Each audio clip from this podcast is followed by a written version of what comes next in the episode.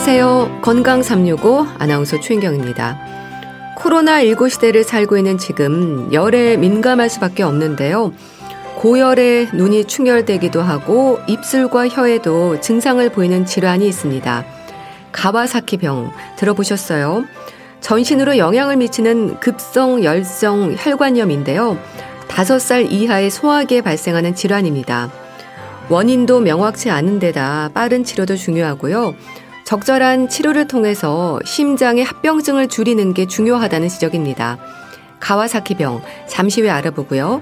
건강에 대한 염려로 많은 분들이 신경 쓰는 부분이죠. 콜레스테롤에 대해서도 살펴보겠습니다. 건강 365 알렉스의 화분 듣고 시작하겠습니다. 가와사키병 처음 듣는 분들도 계실 텐데요. 다섯 살 이하의 아이들에게 특히 겨울과 봄에 발생 위험이 높은 급성 열성 혈관염입니다. 열성인 만큼 열이 오르는 증상을 보이는데요. 요즘 열에 민감해서 부모 입장에서는 놀라고 당황하실 겁니다. 가와사키병 어떤 질환인지 어떻게 대처해야 할지 자세히 알아봅니다. 순천향대 부천병원 소아청소년과 이선향 교수와 함께합니다. 교수님 안녕하세요. 네, 안녕하세요. 네, 반갑습니다, 교수님. 가와사키병. 일단 이름이 무슨 뜻일까 싶은데요. 이게 뭐 지역 이름인가요? 혹시 처음 발견한 의사 이름인가요? 네, 그 1967년에 일본의 소아과 의사인 가와사키 도미사쿠라는 분이 발견하여 네. 처음 알려져서 예, 붙여진 이름입니다. 예. 우리나라를 비롯해서 아시아권에서 환자 발생률이 높다고 들었습니다. 그런가요? 이유도 궁금한데요. 네, 주로 5세 미만의 영유아에서 발생을 하고요. 우리나라에서는 인구 10만 명당 200명 정도의 발생률이 보이기 때문에 네. 사실상 적지는 않지만 어, 부모님들에게는 다소 생소한 질환입니다. 이 질병이 발생하는 원인은 불명확하지만 유전학적인 요인이 있는 소아가 네. 다양한 종류의 병원체에 감염이 되어서 나타나는 과민 반응 또는 비정상적인 면역 반응으로 인한다고 알려져 있습니다. 여기서 유전학적인 요인 그리고 병원체 감염이라는 부분에서 인종과 지역 그리고 계절적인 발생률의 차이를 가져오는 것으로 이해되고 있습니다. 네. 그럼 이게 겨울과 봄의 위험이 지적이 되는 건 왜 그렇습니까? 예, 이제 예전에 그 조사를 해본 결과로 겨울과 봄에 이제 발생 빈도가 많기는 하였는데요. 네. 요새는 그 바이러스성 감염 내지는 감기에 발생이 큰 차이가 없다고 보도되고 있고 네. 따라서 이 발생도 가을삭기 발생도 어, 그런 바이러스 감염 내지는 그 지역에서 유행하는 어, 질병에 따라서 좀 발생이 달라지기 때문에 어, 계절적인 차이는 적어지고 있습니다. 네. 이 가와사키병이 뭐 급성 열성 혈관염으로 설명이 되던데요. 이 어떤 질환인지 좀 알려주세요. 네, 그 가와사키병은 처음에는 일반적인 감기처럼 증상이 시작합니다. 네. 39도 이상의 고열이 지속되면서 헤어젤을 먹어도 열이 쉽게 떨어지지 않는 특징이 있습니다. 전신적인 혈관에 염증과 림프절 염증이 생기기 때문에 네. 어, 나타나는 증상들, 그러니까 거칠어 보이는 증상들이 이제 피부 발진, 그다음에 눈의 충혈, 입술과 입안 점막의 충혈, 딸기혀, 그리고 손발의 부종, 음. 림프절 비대 등이 있습니다. 네. 일단 혈관에 염증이 생긴다는 건데 원인이 뭔가요?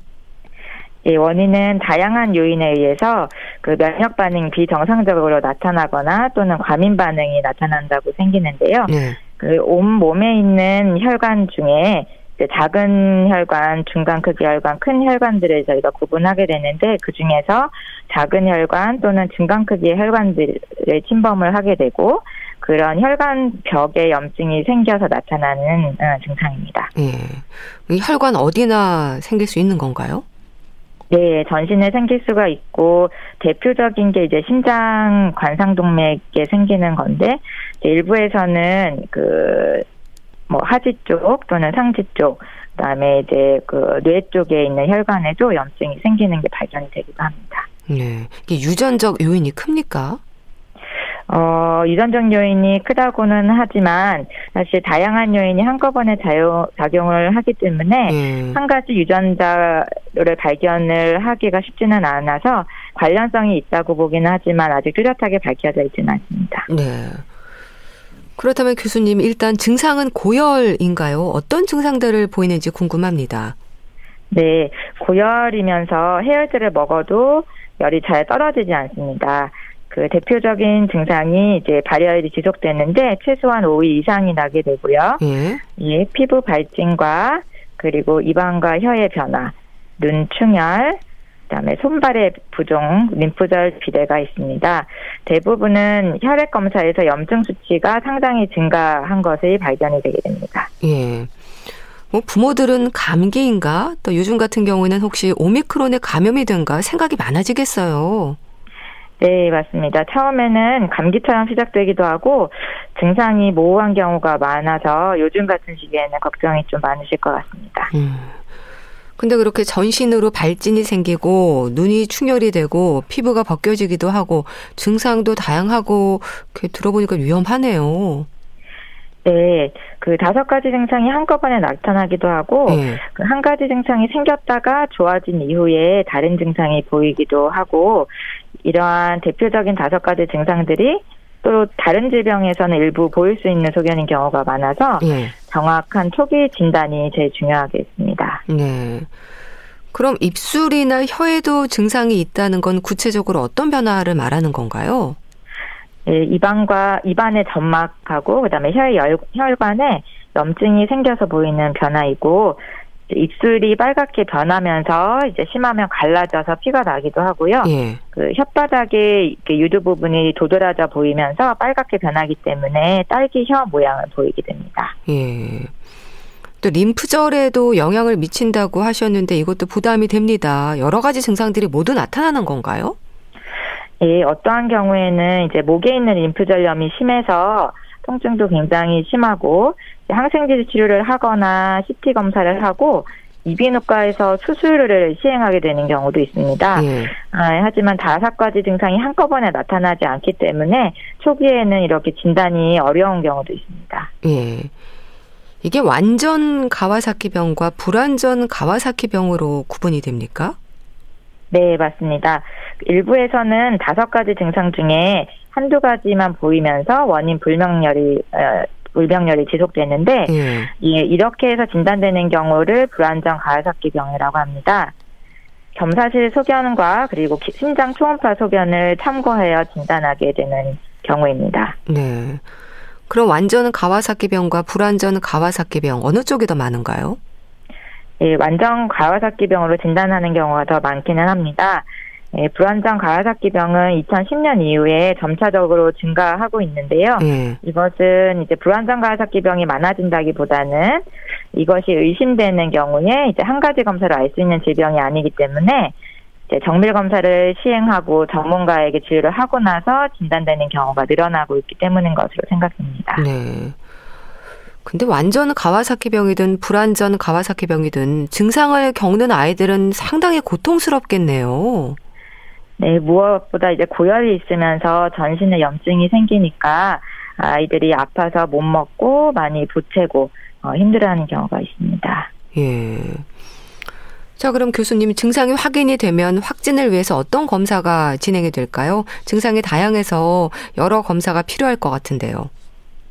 네, 기본적으로 혈액 검사와 소변 검사를 하고요. 그 염증 수치 상승을 확인합니다. 동시에 이제 다른 질환은 아닌지에 대한 감별 검사가 시행되기 때문에 예. 기본적인 검사를 포함해서 그 각 이제 아이들한테 보이는 증상에 따른 추가적인 검사가 들어가게 되는 겁니다. 예. 그럼 결과를 보면 염증 수치가 많이 올라가 있나요? 예, 기본적으로 염증 수치가 많이 올라가 어, 있고요. 이제 기준이 되는 염증 수치가 있지만 증상의 다섯 가지 중에 이제 네 가지 이상 보이는 경우는 염증치가 올라가 있지 않다 하더라도 네. 진단되는 경우도 있습니다. 음. 이런 염증 수치뿐만이 아니라 뭐 황달이나 빈혈, 요로 감염과 같은 다른 의심 증상들도 있을 수 있다고 들었습니다. 예, 간 수치의 상승, 음, 쉽게 말하면 간염 소견, 그리고 이제 소변 검사에서 염증이 보여서 요로 감염 의심 소견도 있을 수 있고 네. 황, 예, 황달 수치의 상승이나 빈혈 그다음에 이제 심근염에 따른 심근효소 수치 상승 그리고 이제 무균성 내수막염이라고 해서 두통이 심한 경우에 뇌 척수액 검사를 하게 되면 이제 그 뇌척수액 검사 염증치가 오르는 소견에 대해서도 평가를 하면 이제 어, 검사 소견이 나오는 경우가 있고 네. 네, 동반되는 다른 질병에 대한 검사도 같이 진행을 하고 있습니다. 네. 이런 증상이 나타나고 아무래도 되도록 빨리 진단해서 치료를 해야 될 것 같은데요. 진단이 늦을수록 증상은 점점 더 심해지나요? 예, 어느 경우는 이제 치료를 하지 않고도 5일 이내 또는 일주일 이내에 열이 좋아지기도 하는데요. 네. 대부분은 그 고열을 치료하지 않은 경우에 2에서 4주 정도까지 지속될 수 있고 어, 발열이 10일 이상 지속되는 경우에 관상동맥의 합병증이 25%까지 발생을 할 수 있다고 알려지기 때문에 위험할 수 있습니다. 네. 고열이라고 하면 몇 도까지 올라가나요, 아이들이? 어, 40도 이상까지 아. 올라가기도 하고, 이제 해열제를 먹어도 그 40도가 39도 미만으로 떨어지지 않고 힘든 음, 경우도 많이 있습니다. 그렇군요. 네. 치료는 어떻게 진행이 되나요? 증상에 대한 치료도 중요할 텐데요. 네, 진단과 동시에 이제 고용량의 면역 글로불린이라고 하는 이제 약을 주사로 투여하게 됩니다. 동반되는 증상에 대한 약물 치료가 대증 치료로 병행되기도 하고 네. 가, 그리고 가와사키에 대한 특별한 치료는 그 관상동맥 합병증 예방을 위한 아스피린 약물입니다. 그래서 이런 약물도 복용하는 것을 병행하게 됩니다. 네. 가와사키병의 치료가 관상동맥 합병증을 줄이는 걸 이제 목적으로 하는 것 같은데 이게 어떤 의미인가요? 네, 지속되는 발열이 2에서 4주 이내에 저절로 좋아질 수도 있지만 가와사키병을 조기 발견하고 치료하는 것이 심장의 중요한 혈관인 관상동맥의 변형으로 인해서 이제 회복이 불가능한 합병증을 줄이는 것입니다. 네.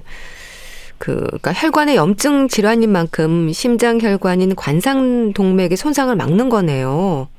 네, 가장 많고 그리고 이제 중요한 혈관이 심장에 있는 관상동맥인데 어, 아주 중요한 역할을 하는 심장 의 어, 기능을 담당하고 있기 때문입니다. 네. 그럼 치료에 있어서도 골든 타임이 있는 겁니까? 예, 대부분은 발열이 10일이 지나기 전에 어, 면역 글로불린 주사를 해서 예, 발열이 호전되어야 된다고 어, 알려져 있고요. 어, 하지만 어, 발열이 5일 이내인 경우라도 관상동맥의 합병증이 이미 발생되어 있는 경우도 있기 때문에 어, 빠른 진단이 중요하게 되겠습니다. 네. 그 면역 글로불린의 효과는 뭔가요? 예, 그 연구에 따르면 발열이 10일 어, 지속된 지 10일 이내인 경우 어, 그 이전에 면역 글로불린을 투여하게 되면 예. 관상동맥 합병증의 발생이 25%가 되던 것이 2.5%로 줄었 있다라고 하는 연구가 있어서 그 결과에 따라서 면역 글로불린이 관상동맥 합병증 발생을 그만큼 줄인다라고 알려져 있습니다. 네. 그럼 치료 중에 조심할 부분들은 없을까요? 예, 아무래도 면역 글로불린이라고 하는 약도 부작용이 이제 굉장히 적은 약이긴 하지만 이제 약물이기 때문에 이제 다양한 부작용에 주의하면서 주사 투여를 하고 있습니다. 네. 그리고 이제 병행 투여하고 있는 아스피린의 경우도 출혈 경향이라든지 이제 라이 증후군 같은 증상의 발생에 대해서 잘 모니터하면서 치료해야 합니다. 라이 증후군은 뭔가요? 어, 좀 예전에 보고되고 최근에는 많지는 않았는데요. 어, 아스피린을 복용하고 있는 환아에서 이제 수두 바이러스나 독감 바이러스가 감염이 된 경우 네. 어, 간염 수치가 굉장히 많이 오르면서 이제 그 신경학적인 네, 증상도 같이 동반하는 질병으로 알려져 있, 습니다 네. 또 치료 중에 또 다른 어떤 부작용들이 있을 수 있을까요?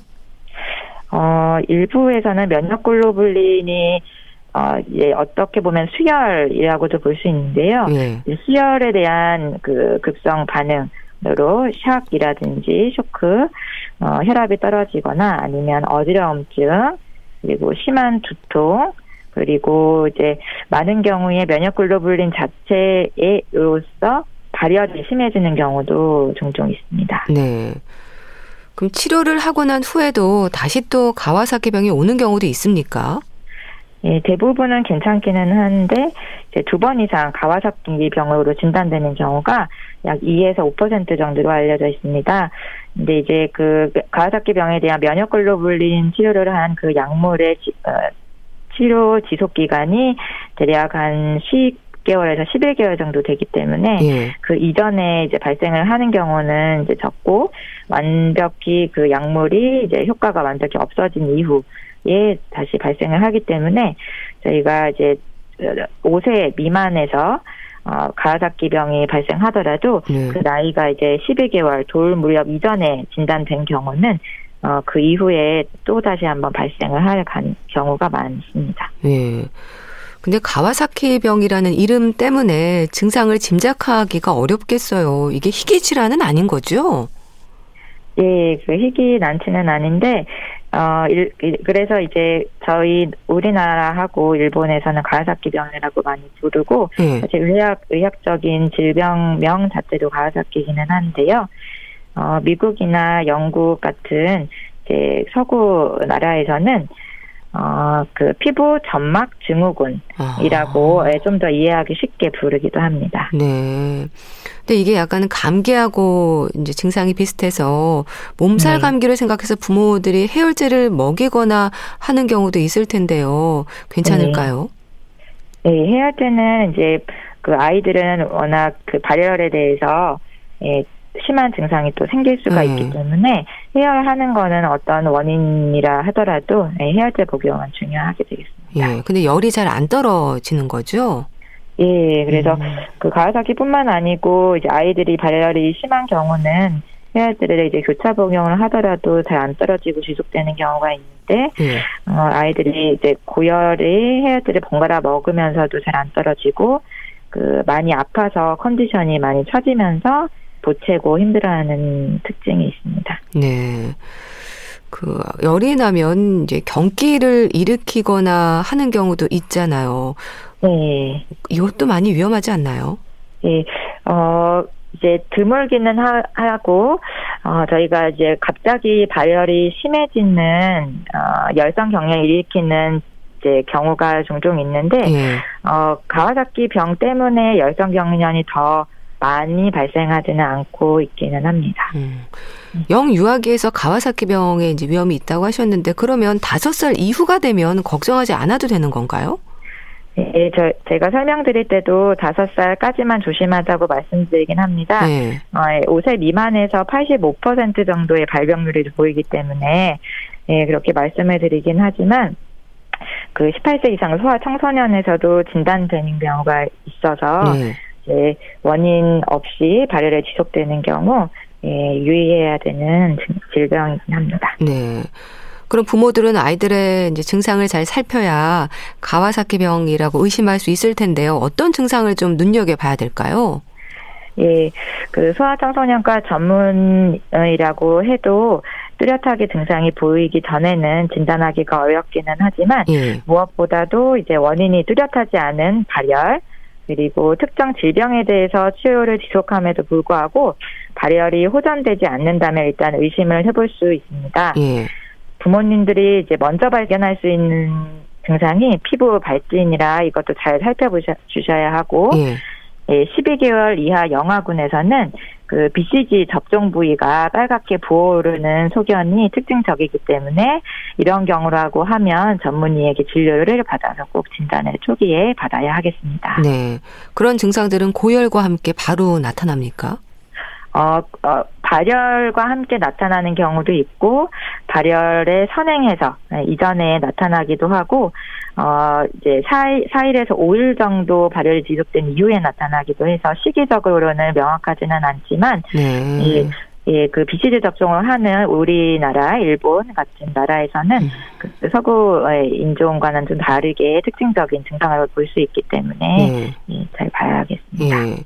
영유아기에 이제 주로 나타나고 아까 사춘기에도 나타나는 경우도 있다고 음. 하셨는데 증상은 똑같은가요? 예, 대부분 이제 그 저희가 진단하는 진단 기준이 똑같습니다. 나이별로 다르지는 않는데 어 일반적으로는 나이가 많을수록 특히 이제 5세 이상일수록 증상이 모두 만족하기보다는 일부가 만족하면서 열이 지속되어서 불완전 가와사키 음. 병으로 진단되는 경우가 좀 더 많이 있습니다. 네. 이 뭐 찬 수건으로 열이 안 떨어지니까 마사지를 하거나 발진에 피부 연고를 바르는 분들도 있지 않을까 싶은데요. 진단 네. 없이 무조건 이렇게 피부 연고를 바른다거나 하는 건 조금 위험하지 않을까 싶기도 한데요. 네, 보통 저희가 이제 피부 발진이 있는 경우에 처방되는 아, 나와 있는 연고가 일반 연고보다는 이제 스테로이드 성분으로 된 연고가 많이 있다 보니까 이제 단기간 사용하였을 때 큰 부작용이 있지는 않지만 네. 어, 도움을 주는 어, 치료는 아니기 때문에 이제 전문가의 어, 의견을 듣고 치료를 하는 것이 좋겠습니다. 네, 알겠습니다. 자, 오늘은 가와사키병 어떤 질환인지 또 어떻게 대처해야 할지 자세히 알아봤는데요. 순천향대 부천병원 소아청소년과 이선향 교수와 함께 했습니다. 감사합니다. 네, 감사합니다. KBS 라디오 건강365 함께하고 계신데요. 에릭 베네의 허리케인 듣고 다시 오겠습니다.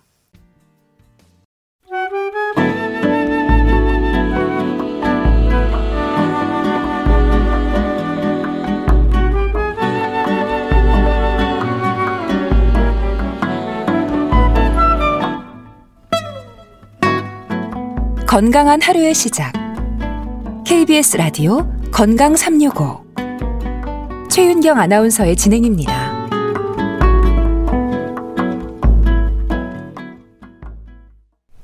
KBS 라디오 건강 365 함께하고 계십니다. 건강을 얘기할 때 지적이 되는 부분 중에 하나가 콜레스테롤입니다. 좋은 콜레스테롤과 나쁜 콜레스테롤, 콜레스테롤이 부족하기도 하고 반대로 혈중 콜레스테롤이 너무 높기도 하고 건강을 위한 콜레스테롤과 함께 적정량의 콜레스테롤을 유지하는 게 얼마나 중요한지 깨닫게 하는데요. 콜레스테롤 어떻게 이해하고 관리해야 할까요? 분당 재생병원 내과 백현욱 교수와 함께 합니다. 교수님 안녕하세요. 네, 안녕하십니까. 네. 콜레스테롤은 우리 생명의 필수적인 물질이다. 이렇게 알고 있습니다. 교수님 어떤 의미일까요? 뭐 필수라는 말이 들어갔으니까요. 네. 생명의 필수라는 게 결국 생명을 유지하기 위해서 없어서는 안 될 물질이다. 그 뜻인데, 오, 이상하네 하고 뜻밖이라고 생각하시는 분 많이 계시죠? 예. 보통 콜레스테롤 하면 혈관이나 내장에 기름이 잔뜩 낀 것, 그리고 비만을 연상하게 되고, 네. 건강에 해를 끼치는 왜 인체 내에서 아주 나쁜 악당으로 인식하는 거가 이제 요새 보편적인 것 같아요. 네. 근데 지금부터 생각 바꾸십시오. 콜레스테롤은 생명 유지의 필수 성분입니다. 네. 참 그렇게 생명의 필수적인 물질인 만큼 하는 일도 많죠. 콜레스테롤이 체내에서 하는 일 상당히 많습니다. 네. 네, 이제 그 중에 세 가지만 한번 짚어보면요. 네. 첫 번째는 세포 막의 구성 성분입니다. 아시다시피 우리 몸이 세포로 이루어져 있잖아요. 예. 근데 그 모든 세포에서 구성 성분이 부족하면 어느 장기냐에 무관하게 사실 전신적으로 문제가 발생하기 쉽겠죠. 그리고 두 번째 하는 일이라면은 호르몬의 재료가 됩니다. 그래서 부신 피질에서 만들어지는 스테로이드 호르몬인 코티졸은 왜 우리가 스트레스를 받았을 때 인체를 적절하게 방어하는 그 반응성을 유도해서 몸을 보호하거든요. 네. 이런 거를 못 만들면 당연히 급성 스트레스 받았을 때 반응이 안 될 거고요. 따라서 면역력도 떨어지고 또 급성 염증이 있을 때 반응을 조절하기도 어려우니까 역시 생명에 지장이 있을 수 있습니다. 네. 그래서 감염 질환 등의 다양한 급성 스트레스에 제대로 대처할 수가 없게 되니까요. 그것만이 아니라 어, 코티졸 이외에도 에스트로겐이나 테스테스테론, 그러니까 성호르몬이죠. 또는 비타민 D를 체내에서 합성할 때 이게 다 기본 골격이 되는 그런 재료가 됩니다. 네.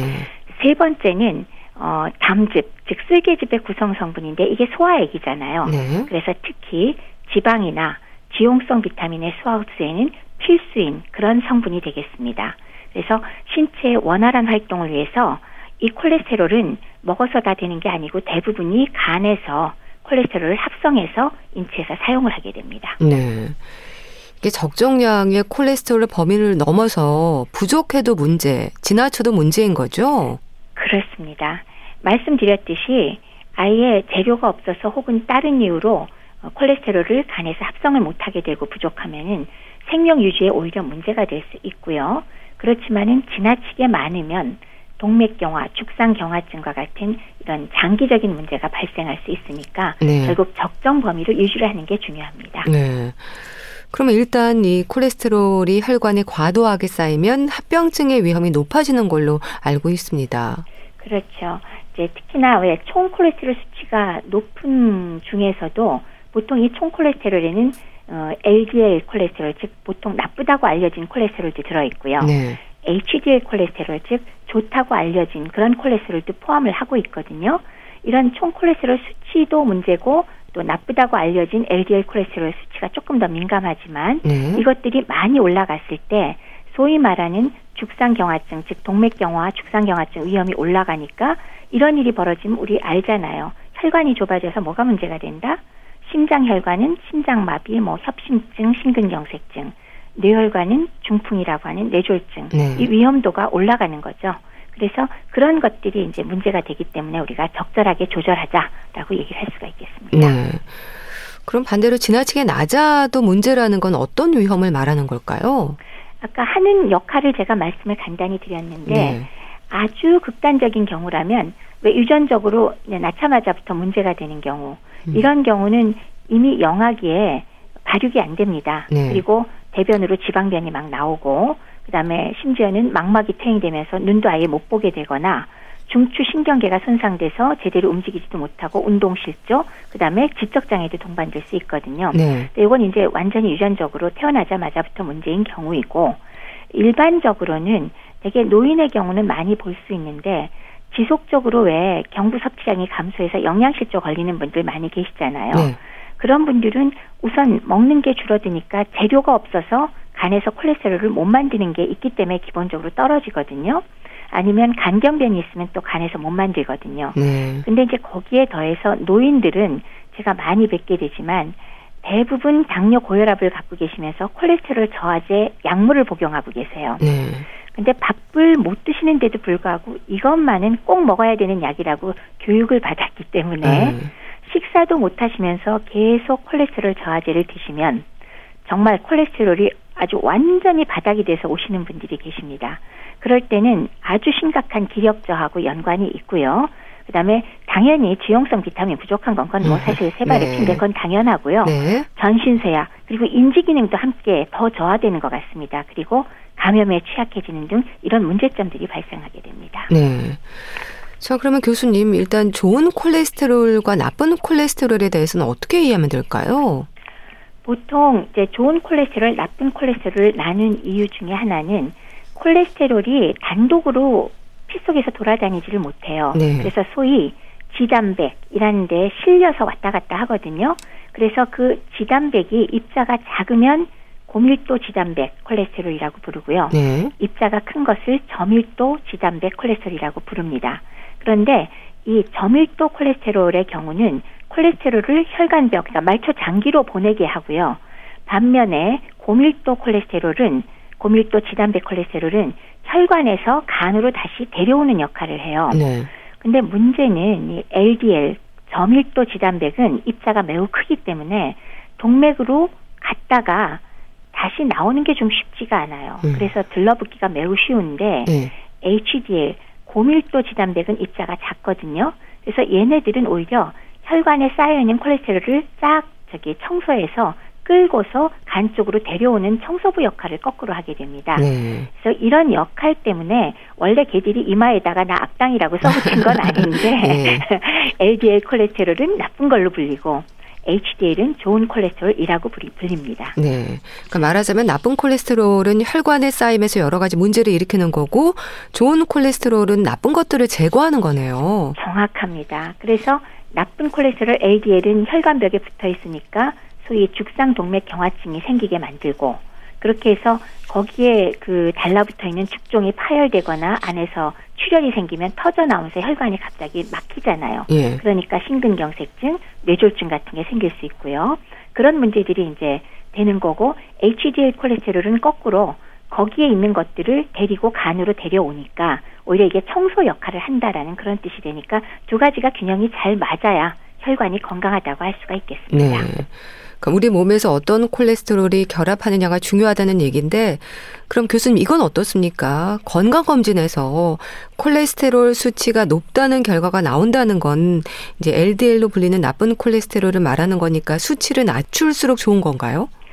어, 맞기도 하고 틀리기도 합니다. 네. 그러니까 LDL 콜레스테롤이 매우 높다. 이거는 나쁩니다. 그러니까 네. 비율적으로 높은 게 안 좋은 거고요. 실제로 LDL 콜레스테롤 수치가 1mg per 데시리터 올라갈 때마다 심혈관 발생 그 질환이 발생할 확률 자체가 2%씩 올라간다고 하니까 낮추는 게 좋다라는 건 맞고요. 근데 총 콜레스테롤 수치는 그게 LDL 부분도 있지만 네. HDL도 있기 때문에 제가 음. 맞기도 하고 틀리기도 하다라고 말씀을 드렸습니다. 네. 그러니까 HDL 좋은 콜레스테롤은 수치가 높을수록 좋은 거겠네요. 정확합니다. 네. HDL은 이제 거꾸로 1mg per 데시리터 늘어날 때마다 오히려 심혈관 질환 발생 위험률을 3%씩 더 낮추게 되거든요. 따라서 LDL 콜레스테롤을 우리가 낮추는 것도 중요하지만 예. HDL 콜레스테롤이 올라가면 그것도 상당히 건강에 좋은 그런 일들이 생기니까 어, 높을수록 높게 만들수록 좋은 거죠. 실제로 LDL, 그러니까 HDL 콜레스테롤 수치가 높으면 치매에 걸릴 위험도도 낮아지고요. 예. 그리고 암에 걸릴 확률도 줄어들고요. 그리고 또 유방암이 급증하는 원인으로 HDL 콜레스테롤이 낮더라 하는 음. 연구 결과도 있을 정도입니다. 네. 이 LDL 나쁜 콜레스테롤을 낮춰야 하는 이유에 대해서 일단 잘 알고 있어야 실천 의지를 높일 수 있을 텐데요. 교수님, 왜 낮춰야 할까요? 다시 한번 정리하면요. LDL은 입자가 큽니다. 예. 그래서 콜레스테롤을 운반해 가지고 혈관벽으로 가서 잘 나오지를 못해요. 그러니까 들러붙어 버리기가 쉽거든요. 근데 어느 정도 있을 땐 괜찮지만 양이 많아지면 문제가 되겠죠. 예. 그러면 소위 말하는 죽상 동맥경화증이 생기니까 막 떡처럼 들러붙게 되고 음. 거기서 터지거나 아니면 출혈이 생기면 갑자기 혈관이 막혀버리면서 예. 심장과 뇌혈관에 문제를 일으키니까 LDL 나쁜 콜레스테롤은 낮은 게 좋다라는 거는 분명히 기억을 하셔야 될 것 같습니다. 네. 그럼 교수님 HDL 좋은 콜레스테롤은 어떨까요? 기준보다 낮으면 나쁜 콜레스테롤의 위험을 막을 수 없는 건가요? 맞습니다. 그러니까 기준보다 높아야 자기 역할을 음. 어느 정도 하고 LDL 콜레스테롤이 잘 움직이지 못할 때 데리고 오는 역할을 잘 할 수가 있는데 네. LDL은 높고 HDL이 반대로 완전히 낮으면 위험도가 훨씬 더 올라가게 되는 거죠. 보통 HDL 콜레스테롤은 60mg per 데시리터 이상 돼야 정상이다. 라고 얘기를 하는데 네. 40보다 적다. 그러면 이건 낮은 HDL 콜레스테롤로 판정을 해서 음. 이것도 위험도가 높다고 얘기를 하게 됩니다. 네. 그러니까 좋은 콜레스테롤을 혈관 청소부라고 우리가 말하는 그렇죠. 이유가 있네요. 그렇죠. 음. 아주 정확하고 좋은 표현이죠. 네. 혈관벽에 끼어 있는 콜레스테롤을 싹싹 거두어서 간으로 데려간다. 네. 혈관 청소부. 아주 좋은 얘기인 것 같습니다. 네. 자, 그렇다면 교수님, LDL 나쁜 콜레스테롤을 낮추고 HDL 좋은 콜레스테롤을 높이는 방법은 뭘까요? 왜 근데 건강을 위해서 얘기하는 거하고 항상 거의 일치돼요. 네. 아주 간단히 얘기하면 HDL을 높이고 LDL 낮추는데 제일 중요한 거 운동입니다. 네. 적절하게 움직이는 거. 그리고 두 번째는 식습관. 그리고 세 번째는 이도저도 안 될 때는 약물을 사용한다. 크게 네. 봐서 세 가지로 나눌 수 있고요. 네. 거기에 이제 조금 더 포함을 시킨다면 금연, 네. 담배를 끊는 거, 그 다음에 과다한 음주를 절제하는 거, 이런 정도의 방법은 당장 우리가 손으로 꼽을 수 있습니다. 네. 일단은 식습관이 가장 중요하다고 볼 수 있는 걸까요?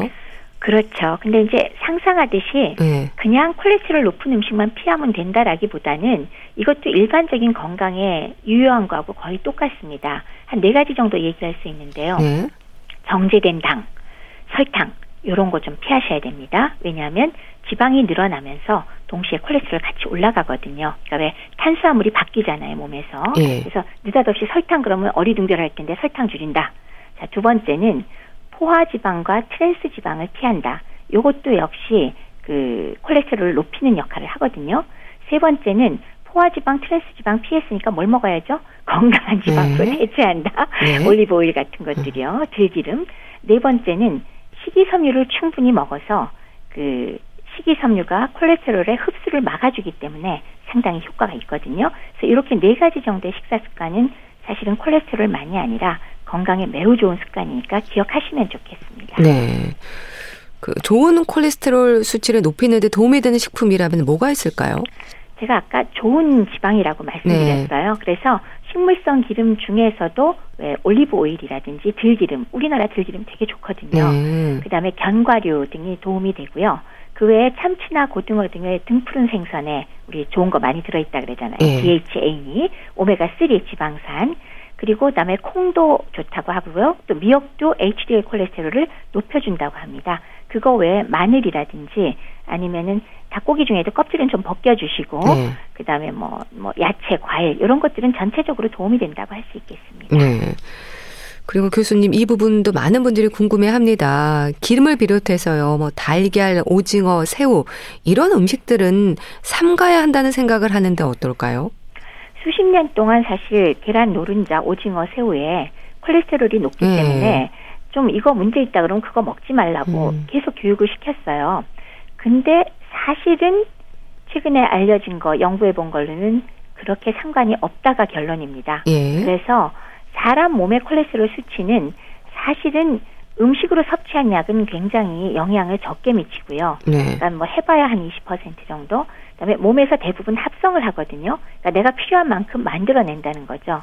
그래서 실제로 사람 몸이 똑똑하기 때문에요. 네. 내가 몸에서 많이 필요한데 콜레스테롤 섭취량이 뭐 저기 적절하게 들어왔다 그러면 잘 알아서 음.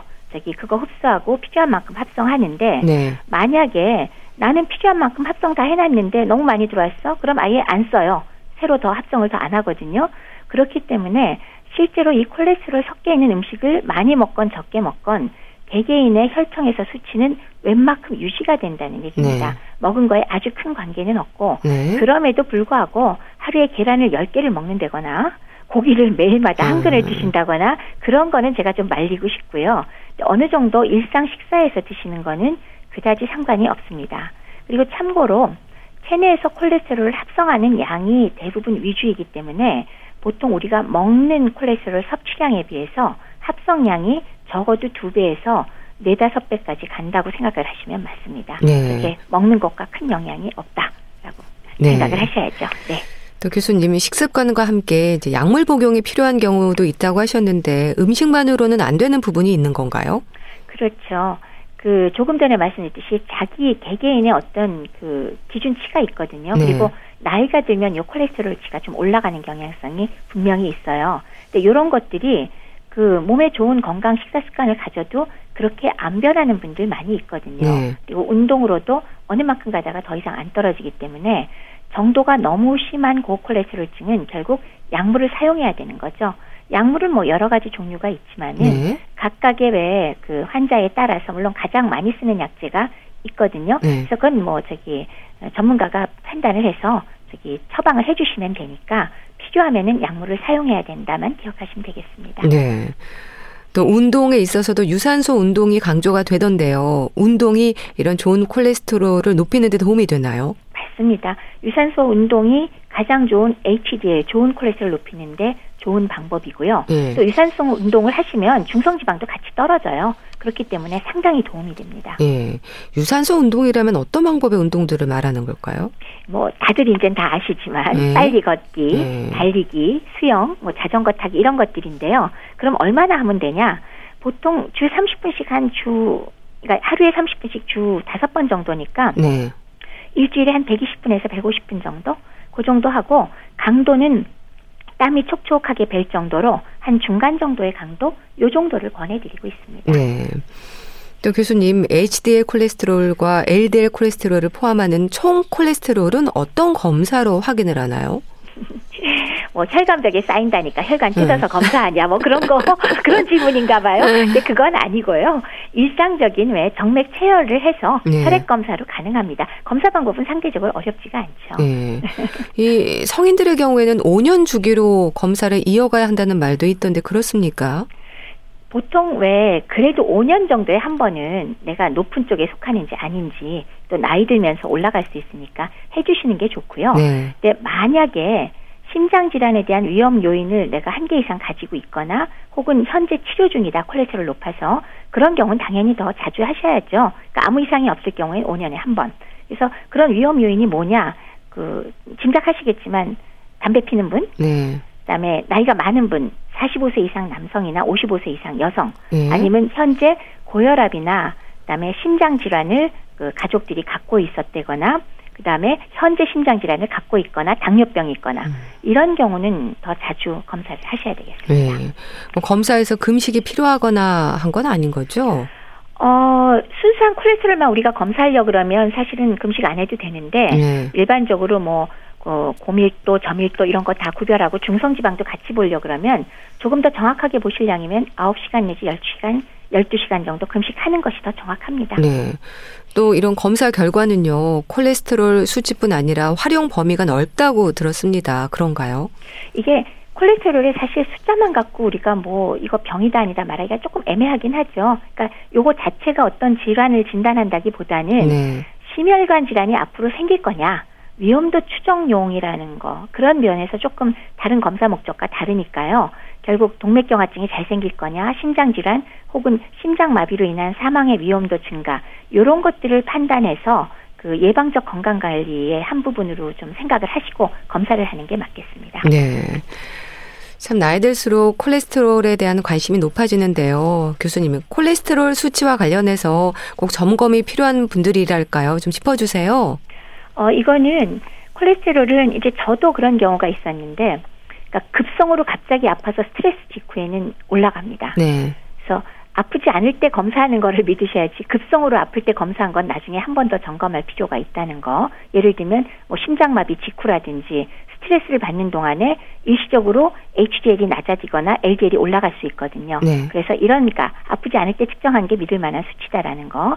또 임신 기간 중에 올라갈 수 있다는 것도 염두에 두시고 그다음에 또 콜레스테롤 농도를 높이는 것으로 알려져 있는 왜 스테로이드나 베타 차단제, 경구 피임약 같은 것들을 먹으면서 검사하는 건 조금 의미를 좀 더 제대로 판단해야 되겠죠. 네. 그런 것들을 좀 염두에 두는 거 이런 것들이 필요합니다. 네, 알겠습니다. 자, 오늘은 콜레스테롤 어떻게 이해하고 관리해야 할지 짚어봤는데요. 분당 재생병원 내과 백현욱 교수와 함께 했습니다. 감사합니다. 네, 감사합니다. 아이유의 Blueming 보내드리면서 인사드릴게요. 건강365 아나운서 최인경이었습니다. 고맙습니다.